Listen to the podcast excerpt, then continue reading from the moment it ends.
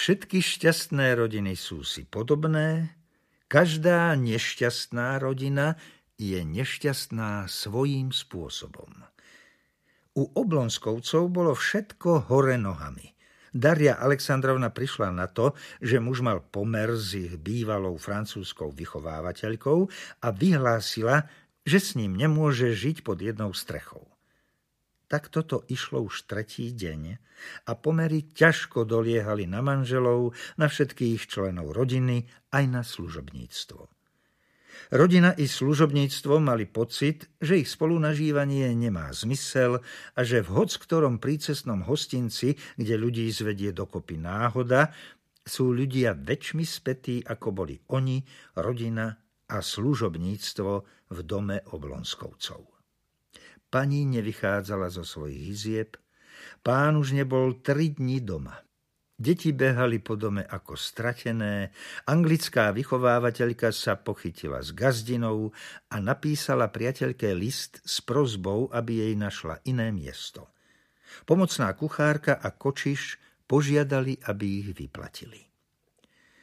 Na tretí deň pohádke sa knieža Stepan Arkadič Oblonský, Stiva, ako ho volali v spoločnosti, v zvyčajnú hodinu čo znamená o 8 ráno, nezobudil v ženinej spálni, ale vo svojej pracovni na Safiánovom diváne.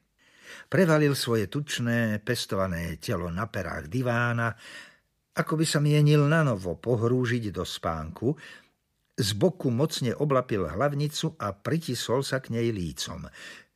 No v tom sa prudko nadvihol, sadol si a otvoril oči. Ozaj, ako to len bolo, spomínal, čo sa mu snívalo. Ozaj, ako to bolo. Áno, Alabin dával obed v Darmštate. Nie, nie v Darmštate. Skôr to malo čosi s Amerikou. No áno, tento Darmštat bol v Amerike. Áno, Alabin podával obed na sklenených stoloch. Hej, a stoly spievali Il mio tesoro, poklad môj.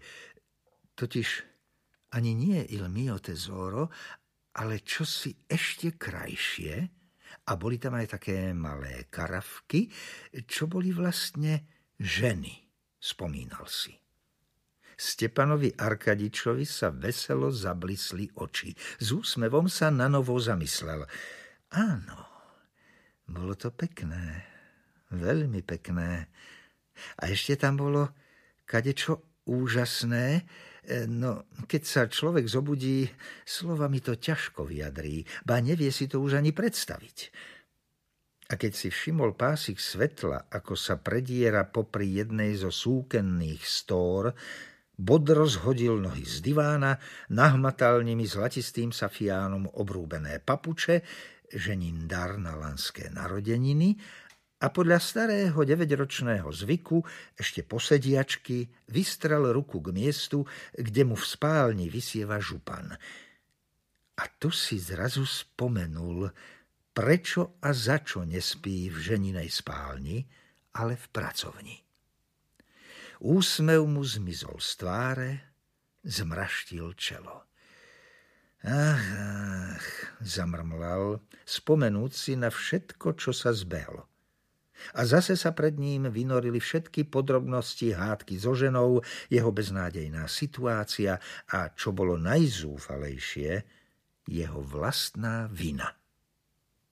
Nie, neodpustí mi. A ani mi odpustiť nemôže. A najhroznejšie je, že všetkému som na vine ja. Na vine som, ale nie som vinný. A v tom je celé nešťastie, rozmýšľal. Ach, ach, opakoval zúfalo, keď sa mu vybavovali najtrápnejšie momenty hádky. Najstrašnejšia bola prvá chvíľa, keď sa spokojný a veselý vrátil z divadla so zrutnou hruškou pre ženu a nenašiel ju v salóne. Na svoj údiv ju nenašiel ani v pracovni, až ju napokon zazrel v spálni, s tým nešťastným, kompromitujúcim lístkom v ruke. Tá väčšine utrápená, starostlivá a obmedzená doli, za takú ju pokladal, sedela nepohnutie s lístkom v ruke a s výrazom hrôzy, zúfalstva a hnevu pozerala na neho. Čo je to? Toto tu, spýtovala sa, ukazujúc na lístok. A pri tejto spomienke, ako to často býva, netrápila Stepana Arkadiča udalosť sama, ako skôr jeho reakcia na ženine slová. Stalo sa s ním v tej chvíli to, čo sa stáva s ľuďmi, keď ich nečakane usvedčia z niečoho mimoriadne zahambujúceho.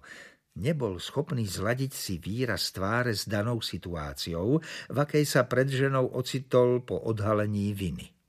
Namiesto toho, aby sa urazil, Vykrúcal sa, ospravedlňoval, prosil o odpustenie, ba tváril sa ľahostajne a všetko toto by bolo bývalo lepšie ako to, čo spravil on. E, tvár sa mu celkom mimovoľne reflexy mozgu, pomyslel si Stepan Arkadič, ktorý obľuboval fyziológiu, ale celkom mimovoľne rozžiarila zvyčajným, láskavým a preto hlúpým úsmevom.